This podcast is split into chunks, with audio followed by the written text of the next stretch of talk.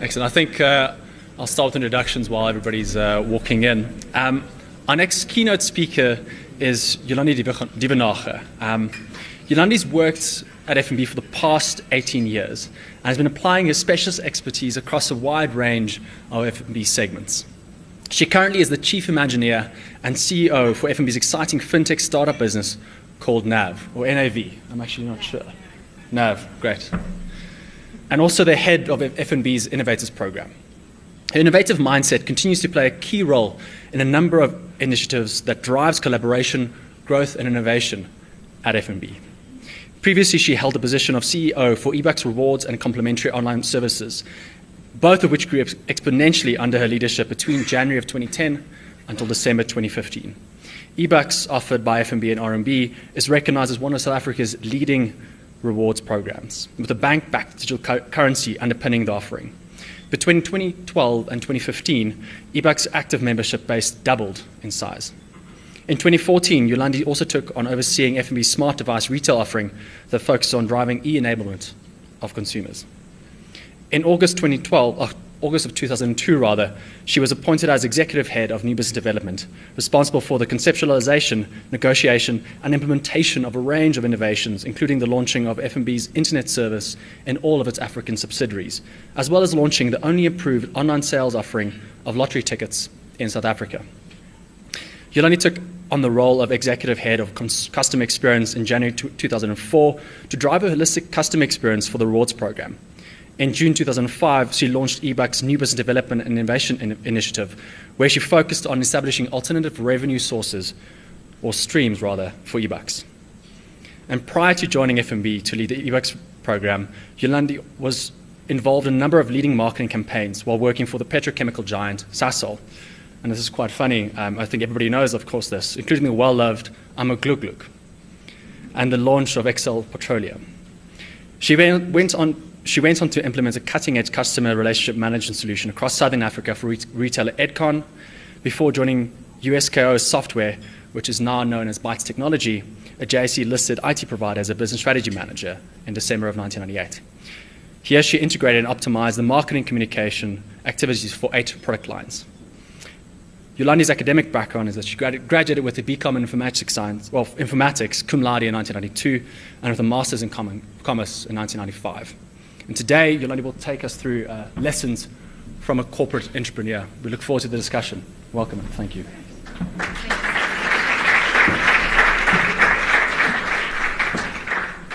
Okay, guys, I'm really excited to be here today. I must be honest, I've never presented to a whole team of actuaries. So this is really quite exciting in my world.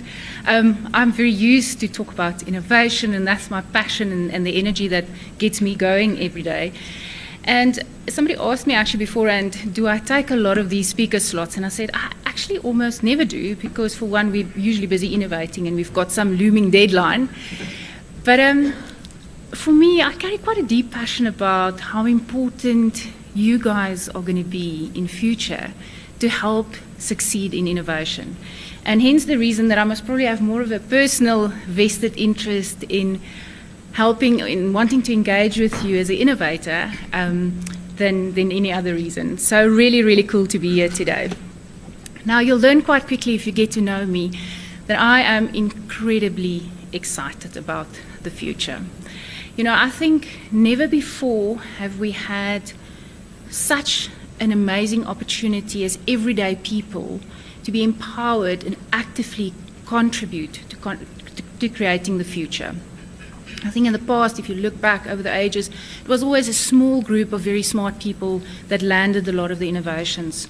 But today, the world has changed, and all of us have got the, the opportunity to become um, a future Imagineer. And I think therein lies the challenge, because what I've seen over the years is that a lot of people would come to me and say, I've got a really cool idea, but I'm not really sure how to make it happen, especially in a, in a big corporate. Um, and I think many of us tend to talk about innovation. I'm sure when you guys are sitting around with your mates, you're having conversations about, oh, did you read this? Did you see that? Oh, I thought of this really cool idea. But we're not always sure how to take it to, that next step um, in terms of making things happen. And I think more than ever, ideas are really cheap. I personally am one of those people that don't believe there's many new ideas in the world. I think a lot of things have been thought of. I mean, when last did you really hear of something that you thought, oh, this is mind blowing? Nobody has ever thought of that. But where the real trick lies today is in our ability to move from this inspiration, ideation phase to an actual successfully implemented value creation. And it's by understanding what are the tips and the tricks in between ideation and implementation that many things um, fall flat. And I'm specifically going to come from a corporate angle. I mean, how many of you are not in a corporate environment? Okay, so then I think we're in the right place today. Um, I think in corporate environments, many of us have got really good ideas. But what we find is that due to a number of additional challenges, quite often our innovation processes are really slow in corporates. And if you think about the competitive pressures that are out, that are out there, I think more than ever, it is going to be really, really imp- important for us to fast track how we get things done. And you can either waste a lot of time in your innovation process or you can go about it quite quickly. So, what I want to try and do is try and make this presentation as practical as possible. Um, I'm first going to explore a bit with you in terms of how you should think different, and that's most probably the really exciting bit, and that usually is the exciting bit in innovation. And then give you some tips around how to make stuff happening in, in a corporate environment. So, I think many of us in that ideation phase um, can go one of two ways in our thinking approach naturally a lot of us go quite linear. I mean, you will come to the office one morning and think, well, in terms of operational excellence, if I tweak or change this, oh, this could actually work better. If I tweak this in my model, I'll get some incremental improvements. And people tend to be quite excited about it and they still pay you a big bonus at the end of the year. But if you want to win in future, you are going to have to think exponential. And that requires a very, very different um, frame of mind. So if you look, I, I, just love this slide because I think there's few things that explain to me better how the world is changing than this slide.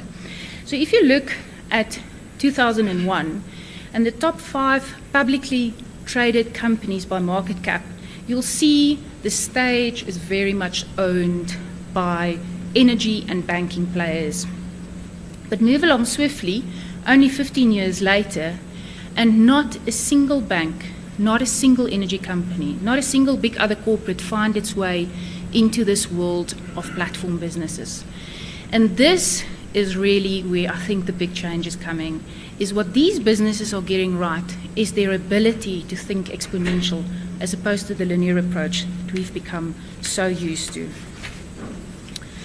Now, um,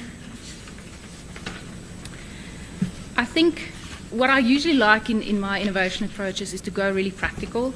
Um, I'm a very practical innovator. I don't like things to remain very long up in blue sky space. But this is very good examples just of how exponential thinking is finding its way into the system. Now, one of the most successful social media platforms out there is, is WeChat. And um, you guys must probably know them really well. They've got a, a billion monthly active users. They've got 900 million daily active users. People typically visit this platform on average 10 times a day, and they send close on 40 billion messages in a single day. So, really, a lot of activity on this platform.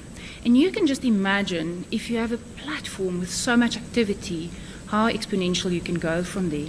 So this personally is one of my absolute favorite videos. Mo, that's on my team, will, will tell you I show this video quite often because I think there's few things that so practically show how exponential platforms are making money, how it's being commercialized, and how people are connecting um, producers and consumers and, and, matchmaking. So have a look at this. WeChat is an example of, uh, for lack of a better word, a super app. It's a Swiss Army knife that basically does everything for you.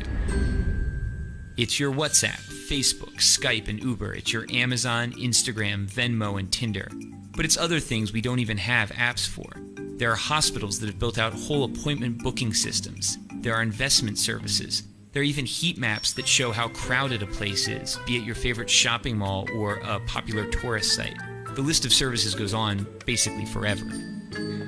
But it's not the variety of things you can do on WeChat that makes it so powerful.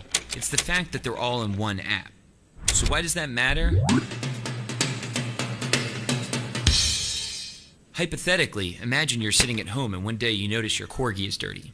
You open WeChat, hit a few buttons, and a few hours later, a man shows up at your door with some shampoo and a big vacuum. Your dog gets cleaned and he looks great. You take a photo, you share it with your friends, and tag the dog cleaning business. You haven't left the app. Your friend who likes Hello Kitty and works a boring office job is slacking off at work and looking at WeChat. She sees the photo of your clean corgi. She decides she wants her poodle clean. She clicks the tag on your photo and orders the same service. Within seconds, the man with the big vacuum is on his way to her house. She pays him, and he's happy because he got paid instantly on WeChat. She starts chatting with you to thank you. Neither of you have left the app. While chatting, she tells you about a new hip noodle joint. She says, You have to come. It's a schlep, but you accept. She orders food while still at her desk. You order a taxi. She pays for the food. On the way to her house, the man with the big vacuum invests the money he earned from both of you into a wealth management product that's probably a little too risky. Neither of you nor the man with the big vacuum have left the app. Both of you arrive and the app tells the kitchen you're there. Your WeChat profile photo pops up on the wall. It's an old photo from the year you had that weird part in your hair. Of course, she makes a comment. Your food is served. You notice your meat is a bit overcooked, so you snap a photo and post a disparaging restaurant review. You're already on your phone and you remember you still owe your friend money because she paid. You transfer her money. Neither of you, the man with the big vacuum nor the restaurant, have left the app. At the restaurant, there are no menus, there are no waiters, there is no cashier. There is only WeChat. By rolling so many functions into one single app, it's altered the concept of virality. It's no longer just videos or images or tweets that can go viral. It's a dog washer, noodles, all sorts of companies and products that get the push of a social network. Okay, so you can see, I mean, this is just super exciting. I mean, how many times do you actually go to the office and think in a day, how are you on a platform going to connect producers and consumers? How are you going to match make people in a whole new way? That means all the traditional ways of marketing is not going to be needed anymore. How often do you just think about this whole new way of selling? How often do you think about the value that everybody that enters this platform is authenticated? WeChat know exactly who's entering that platform and they can totally contextually offer them the right solutions. So all of a sudden the whole ball game is changing and while you are still running your old marketing program and your selling of products where people get their badges at the end of the month and their certificates for achieving their sales target, the world has moved on to this. So I mean, this really just blows my mind in terms of how exciting the future is and how we are going to think um, different. The next one inevitably has to be around data and, and the power that data has got. Um, you know, we all talk about big data, and I mean, I don't think a conversation would go by in a day where you don't have some big data or small data conversation. But the reality is, at the end of the day, us as consumers still want to believe that we have had a journey of personal discovery when we engage with you as a brand. And I think this is why this um, Spotify example for me is such a powerful example of how they are using data to still create that journey of self of discovery with your brand and at the same time create that very, very powerful emotional connection. And um, I think when you and I wake up in the morning, we typically think of ourselves as totally unique. I mean, how often have you woken up and think like you're the, like the oak next to you? No, you don't. But when you get into um, a world like Spotify with 100 million customers, what you start seeing inevitably is repeatable patterns. And as unique as I am, there are actually other people that have got similar combinations to me. And there's nothing wrong with that because what you can do is you can still create um, you can create these um, amazing connections with, with other people that share my interests. And all of a sudden, we can create customer stories that become a lot more powerful than just putting a customer into a number. So have a look at what they are doing.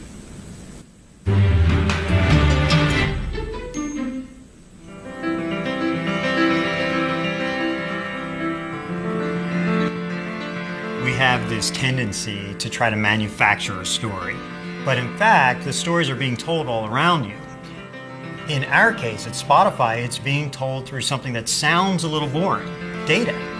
We're able to look at every individual's listening habits and patterns. So we know the kind of playlist they're listening to, but we know are they inside their house or are they out? What time of day it is? What is their activity? Are they walking? Are they running? Are they in a car? And so we can tell what they're asking the music to do. The data provides the signal and the insight. It's up to the storyteller to provide the narrative and the judgment. So, this is the combination of art and science.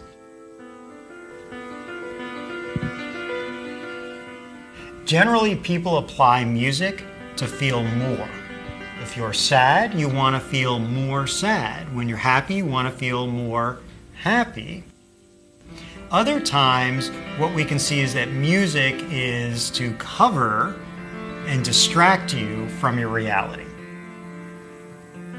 We started to see an increase in the number of playlists that were being created uh, by people who are planning to move.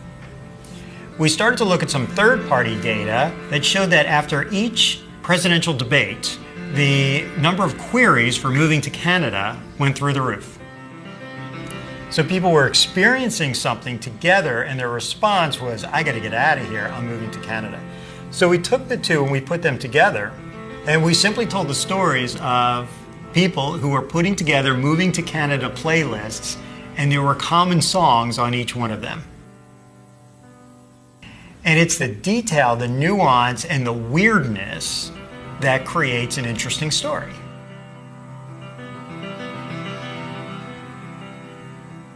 Discover Weekly is a personalized playlist that is delivered to 100 million and more people every Monday. So the playlist, if it's 35 long, if 20 of them resonate, then your overwhelming feeling is I've explored and I've participated and I've liked so much. If we were to deliver 35 perfect hits it actually wouldn't feel as interesting. People want to be involved in their own discovery. So, with data, how well can we actually get to know somebody? Maybe even better than they know themselves. Most people believe that they are highly unique, that their actions, their feelings, their musical tastes are one of a kind. The truth is, when you start getting to scale, like the 100 million music fans that are on Spotify, we see very common, very repeatable patterns. But that's not a bad thing because you can tell an individual's story and suddenly it will connect with 20 million other people. The output of that is they get me better than anybody else. we actually express ourselves far more through the nonverbal than the verbal. The technology will actually filter through that and provide a much more emotional resonance that will create honesty and a level of empathy that we haven't seen before. Okay, so again, I absolutely love this example because when last did you use the data that you play with every day and considered what would be a really interesting story to tell.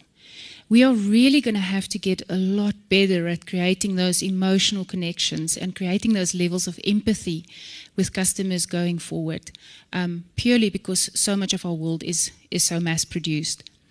So, the last video that I want to show you is um, now I've got a lot of things to operate. Um, is that of emotionally intelligent tech. Now, if you think about a lot of the content that's created today, it is all very much um, passive, it's not adaptive, it doesn't in any way respond to the emotion you've got towards that content that you consume. And this is why I like this video from Rana El Kaliouby so much, because she's doing some absolutely amazing work in the field of creating that emotional connection with actually sensing your emotions and as a result then create media that supports that. Now, obviously, all of us can imagine the movie example, um, but again, imagine if you could use that when you educate or train um, pupils or adults.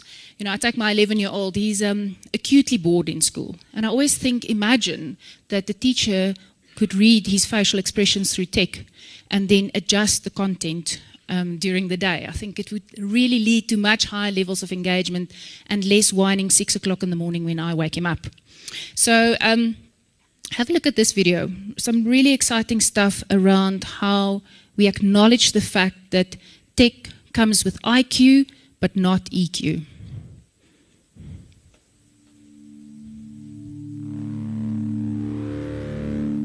Tell me something. How does this make you feel? Does it make you feel happy? Does it make you feel sad? Does it make you feel surprised? Does it make you feel angry? What if I told you I knew how you were feeling without you having to say it? That I could see hundreds of micro expressions rippling across your face? That I could understand them, react to them? What if I told you this was already happening today?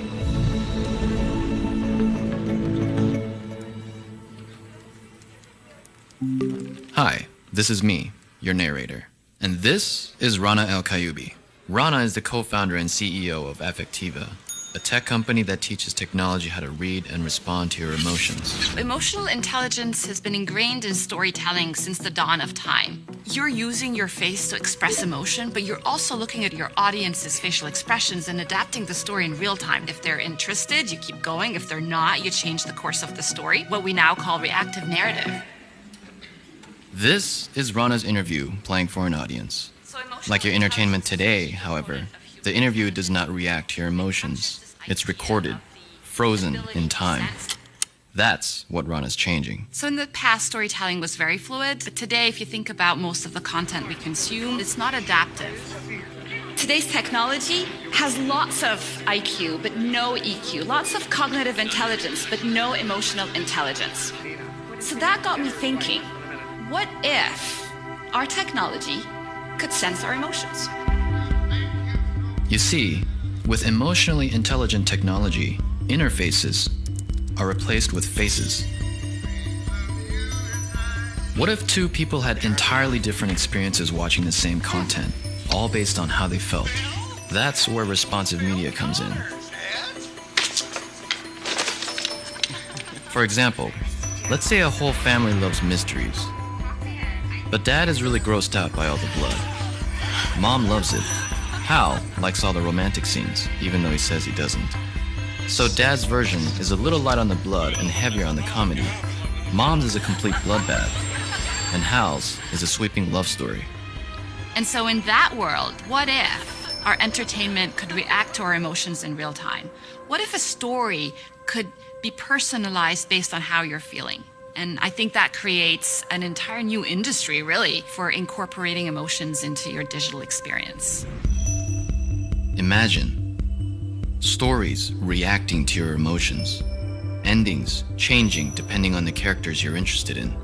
Soon, our stories will be just as dynamic as life itself living, breathing, emotionally intelligent, an infinite number of personalized narratives, all based on how you feel. You see, you won't just experience stories, your stories will evolve through you. So tell me something. How do you feel?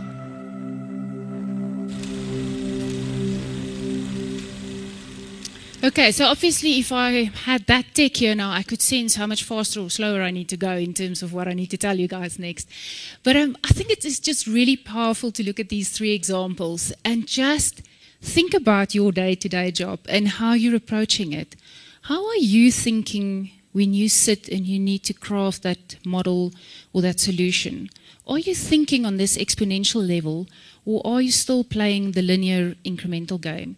You know, to what extent are you pushing yourself and rethinking the way that you used to do things?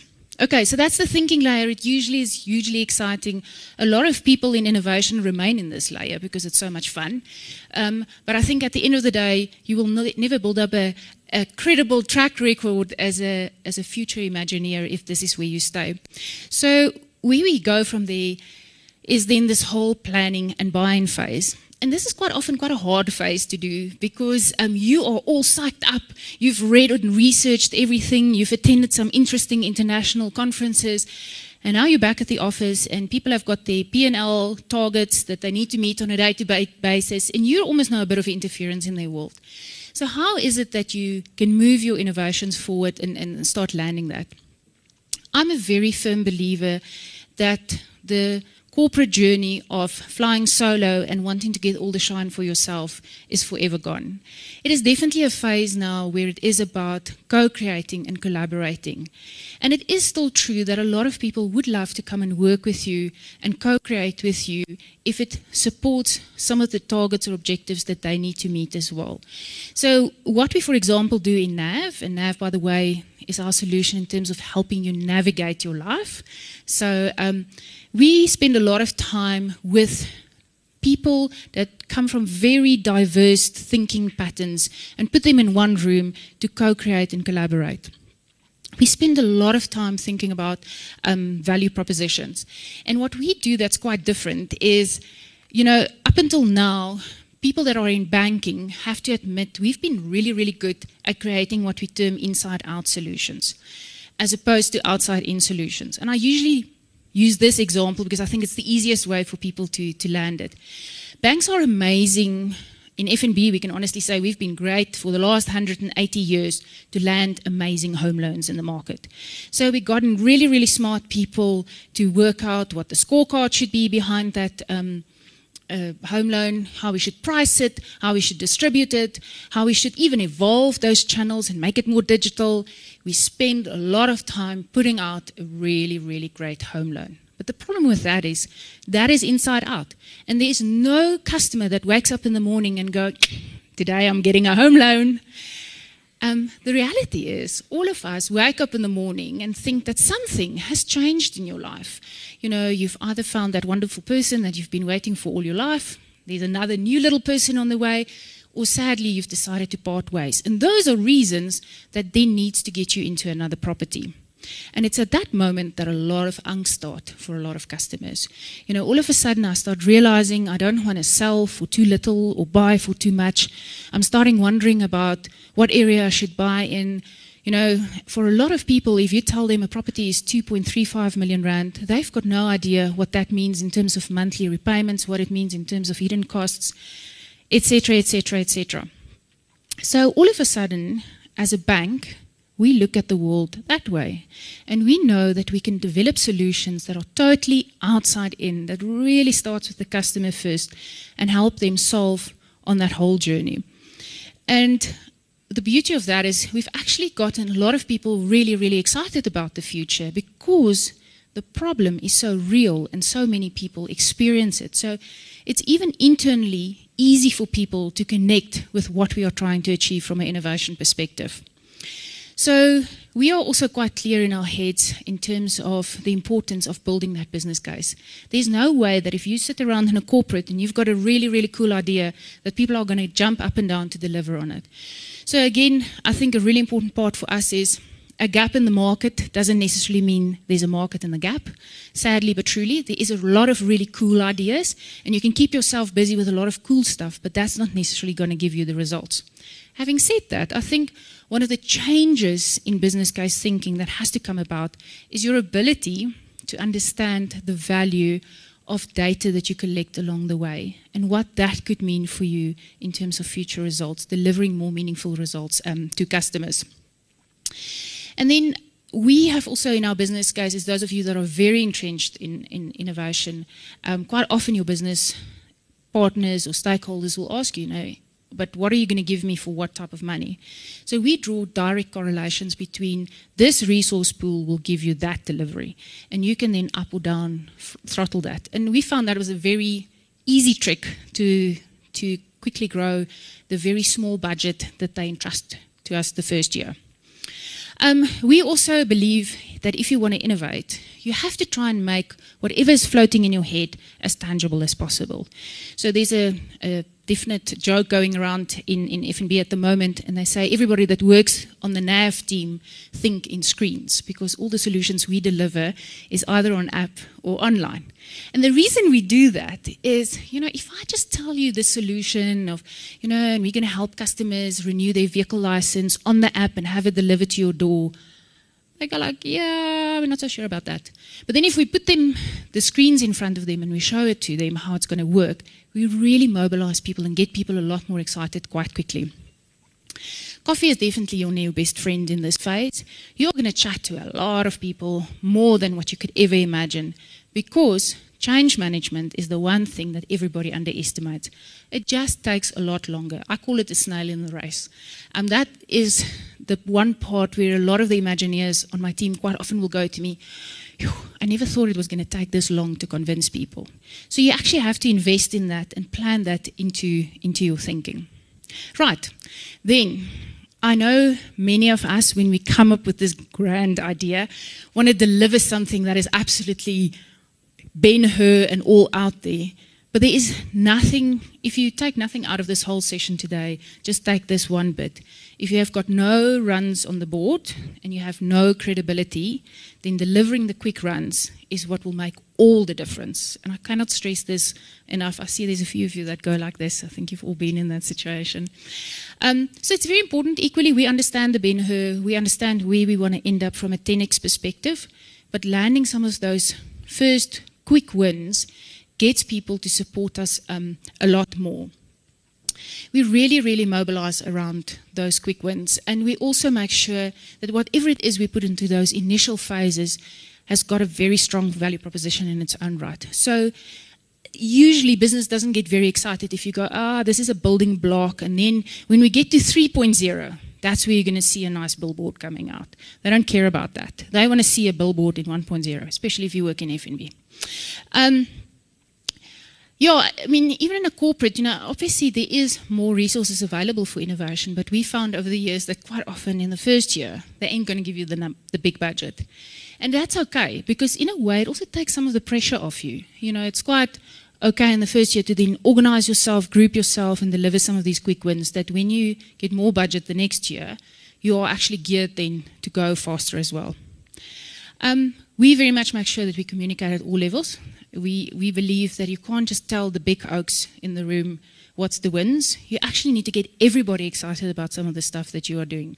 But at all times, we believe that it's quite important that you need to remain humble because in innovation, you are inevitably along the way are going to get it wrong. So um, we also make sure that we share the kudos quite a lot. So in the in the case of our innovators program, we make sure that it's never just the NAV team that walk on stage if we've delivered on a solution, but really make sure that we bring everybody along, you know, and everybody share in those prize monies that come from other areas. And that's how you get that collaboration and co-creation vibe going the next time you want to innovate because everybody feels part of that story. Okay, um, this is probably quite a, a good a good slide to bank somewhere for when you are in charge of your first innovation project. Um, everybody start off with the uninformed optimism. Everybody on the team is super excited to come and join the team. Everybody thinks that they're going to do something bold, big, and exciting. Um, Starry eyed, and you get the go ahead, and people give you the monies, and off you go. Yeah, well, then reality somehow starts kicking in because you hit some potholes. Um, there are things that you didn't quite plan for, a detour or two. And, and it's quite important that if you understand this cycle, you just need to watch for the signs when you're through that valley of despair. So if you can keep the fox terrier in you alive, um, you'll start feeling eventually, okay, we're starting to turn the bend now and, and we are building up again. And that's when you get to that stage of informed optimism. And that's quite a powerful stage because that's usually where the sustainability starts kicking in. Now, I can't tell you how many times if people started on the team and I had to have these conversations with them individually to gently nudge them and indicate to them, you've now, you're now in the valley of despair, and it's actually okay, it's actually normal. Um, just hang in there, we'll get to the other side. So, um, in terms of that next phase, that comes with a whole new di- dimension. Because usually your innovations have now started achieving some results, And now everybody finds their way. Everybody wants to meet with you. Where people just check you out in the beginning, nobody was so sure about you. Everybody now wants to come and meet with you. And I think what is really important in this phase is to to really remain true to your vision and what it is that you want to try and achieve. Because, you know, in NAV, we're quite clear that we're delivering that outside in vision. But a lot of people with the inside out agenda now still arrive on our doorstep and see it almost as an easy sales platform. And we go like, no, we will help you. We will still sell the products, but at the end of the day, for us, it's really important to build customer trust and um, deliver contextually at the right time the right product. So I think here the roadmap does play a role. Formally, formal structure starts finding its way into my world only at this stage. This is where I start forming more of the steercos because I understand that things might go a little bit slower now because we're going to start dealing with the with the harder things. But we just keep on delivering and and be equally excited to share the load. There's other people in the room that are, are equally keen about what you're doing, and they also want to have their share of the fun, and they've got great people on their teams. So I think that whole notion we corporate teams always felt we're the only team that can do everything is also gone. You know, make sure that you work with other teams and bring them into the fold as well. And then refresh your thinking constantly. I, I, think we've really found that quite often it's quite valuable to go back to your first presentations because you were proper story eyed. There was absolutely no limitation in your mind. And you built amazing presentations of what could happen. And then you toned things down a bit when you got to the quick wins. And this is a time to hold that out again. And equally also to see how the landscape has changed and what it is that, that you can be doing differently. Okay, so that is in a nutshell most probably some of the quick lessons that I can give you that I've learned. And I'm sure you guys, if we open a bottle of red wine, can add quite a few to these. Um, but maybe just actuaries into the future, I started off saying to you that I'm really unbelievably excited about the value that you guys can bring in innovation. And, and those of you that know me better know how close I work with the modelers and the actuaries on our team when we want to get anything done. Um, I think you truly have the opportunity to be in that Imagineering space. And a lot of people ask me, what is Imagineers? it, in my world, it is the ability to imagine with other people, but then engineer and land your, land your innovation. I definitely think you guys are in a very exciting space to get involved in new employment opportunities.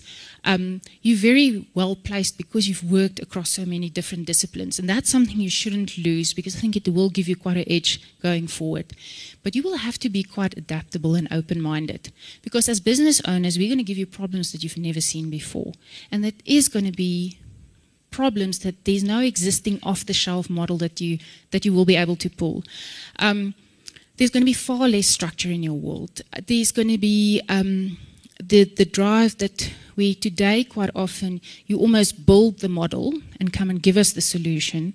You will always almost be in a world where you will we will collect, collectively collaborate to create a solution, and only then will you go and figure out how the model backs what we want to try and do. So your creative intelligence is something you absolutely need to feed. I can't stress that enough. Um, you know, those of us that are parents, I really do a lot of work with my kids to make sure that they're not on tech all the time. Although I see I'm one of those mums that are super open-minded about tech, because I want my kids to go and create and feed their creative intelligence when they're on their own with their Lego blocks or whatever it is that they're busy doing. So you're going to work a lot more with unfamiliar combinations of, of very familiar concepts. And, and we do it all the time. So even in terms of the data value chain, I think a lot of the time you guys use a lot of input in your data models and take it from there. But as a business partner, I almost need you to help me think about what data points do we need to collect on our journeys with customers that will help us deliver more meaningful value to them. And then I obviously need to make a comment around the whole man-machine component. Um, I think I'm very much with Steve Wozniak that says, you know, there's definitely this augmented opportunity where the machine is going to augment us and help us. And, and the reason why I can go with that model, because I can easily also see how the machine can take over from us.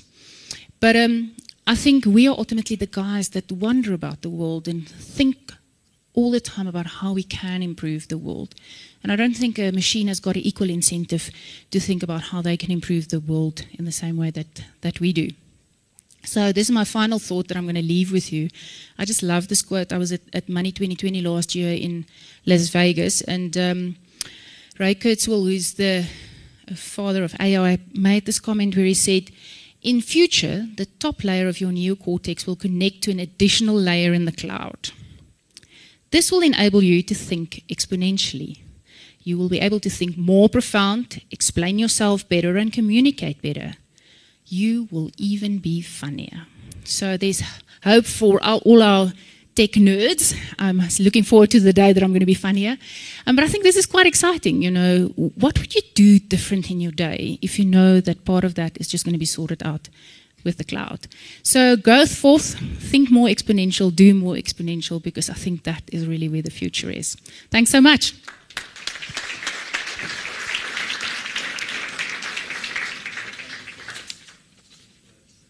Talk. Uh, I'd like to open up. Uh, the floor to any questions or comments that anyone might have.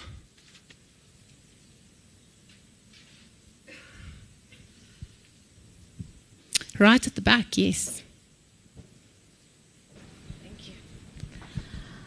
I actually just want to get your view on the emotional um, technology that they're going to now adapt movies and adapt your, your multimedia to your emotions. And what a great idea that is.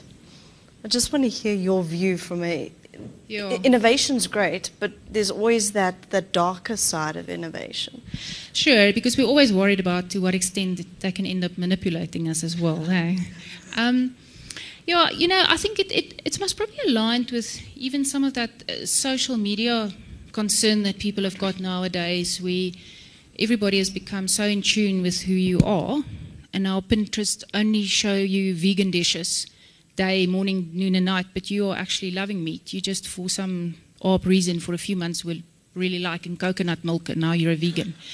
so, um, you know, and all of a sudden your world becomes really, really small. So I think I'm quite balanced in my view where I must be honest, sometimes I wish I could just tell the movie to have a really happy ending today because I can't do with a bad ending. Um, but equally, I think there is a place to be exposed to things that would push you out of your comfort zone. And I, I'm sometimes just worried that if everything becomes so controlled, that we're all going to become very one dimensional. I do think the risk is there. Yeah. Question, or has somebody else got a question?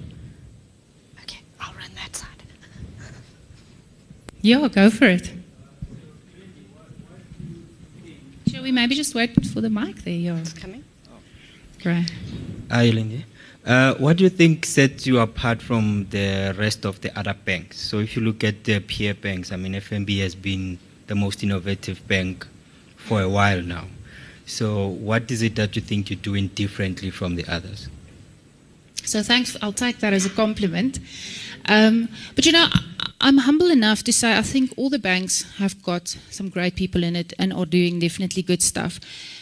So I can't really speak for possibly what they're doing different or wrong, but what I can tell you, I think what works exceptionally well in FNB is we've got a very strong culture of collaboration. We've got a very strong um, culture where we acknowledge one another's strength. You know, you can almost look at us, we're one body, and we acknowledge that they are pinky people, and pinky people are really, really good at what they're doing. So, as a heart that's maybe not so visible to the public, um, I'm not going to try and do the pinkies work because if I leave my job, then it's all going to fall flat. But our ability to function as a body, I think we really are getting better and better at, at doing that.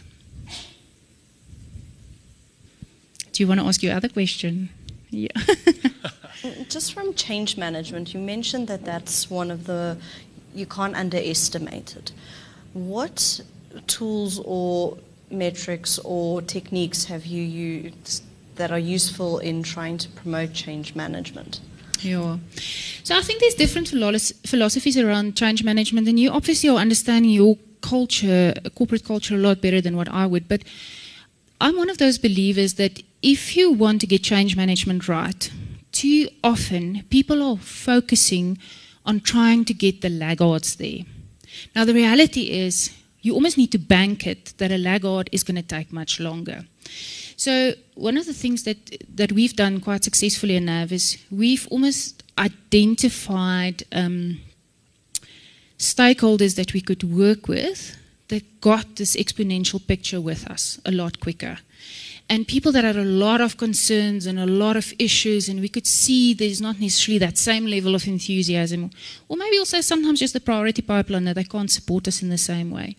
We, we try and work with those first movers. Um, and the one thing that I maybe didn't say out that much is people ultimately like to be associated with winners. So if you start getting those first runs on the board and it starts looking like a winning idea, you know, I often smile because when I'm around um, in terms of eBucks, people come to me and say, "Oh, yeah, I'm one of the founders of eBucks," and all I think like is, "I've been there, and I honestly can't remember that I've ever seen you." And it is just because everybody wants to be part of that story, and I don't ever say anything about it. I let it go because that is just how you let mobilize people and get them excited and keep them excited. You know, people want to be part of a winning story. Are there any other questions? Just a general question. When you are busy thinking on a new idea, at what point do you start to sell it? When is it too early to bank in on that? And on the other hand, I find that if you think on it too much, you get caught up in the governance and the red tape and all the bad things that will keep you from, from getting into the market. So, how do you jump while the market is still open, and who do you sell to in, in that time? Yeah, and you mean sell it to internally? Yeah. All right. So, so definitely on day one, I don't sell to risk people because I've got a firm belief risk people. You don't ever need to go and look for risk people. They find you.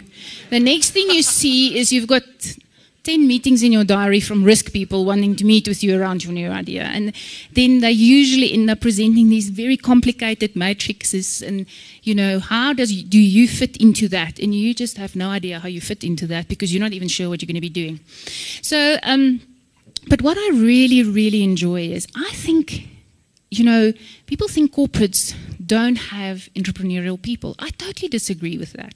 I think corporates have got phenomenal entrepreneurial minded people. And I quite like selling to those type of people first. We instead of selling to them, I actually get together with them and just think with them and allow just for the thinking to go and just try and understand what are some of the the hot thinking patterns that I can start seeing that's coming out. And then quite quickly after that, we'll actually then put it into a very structured workshop. So we've got a, a approach that works exceptionally well to get the best um, thinking out. And from there on, it almost starts flowing into a process. And um, by having a process that we've learned worked for us to get the go ahead, we almost follow that um, repeatedly. And what we find is there's often areas in the bank that now come and chat to us and say, How do you get your innovations out there?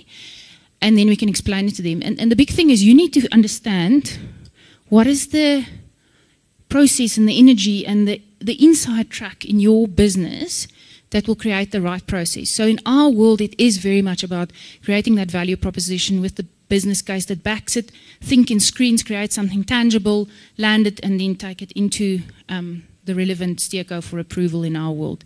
And once we've got that approval, we then get priority and it, and it can start happening. So the, the, thing is, you need to figure out how your ecosystem is working um, and just be super adaptable around it. But don't stay in thinking too long because you want to get those quick runs on the board. Okay. Great. Thank you so, so much. Um,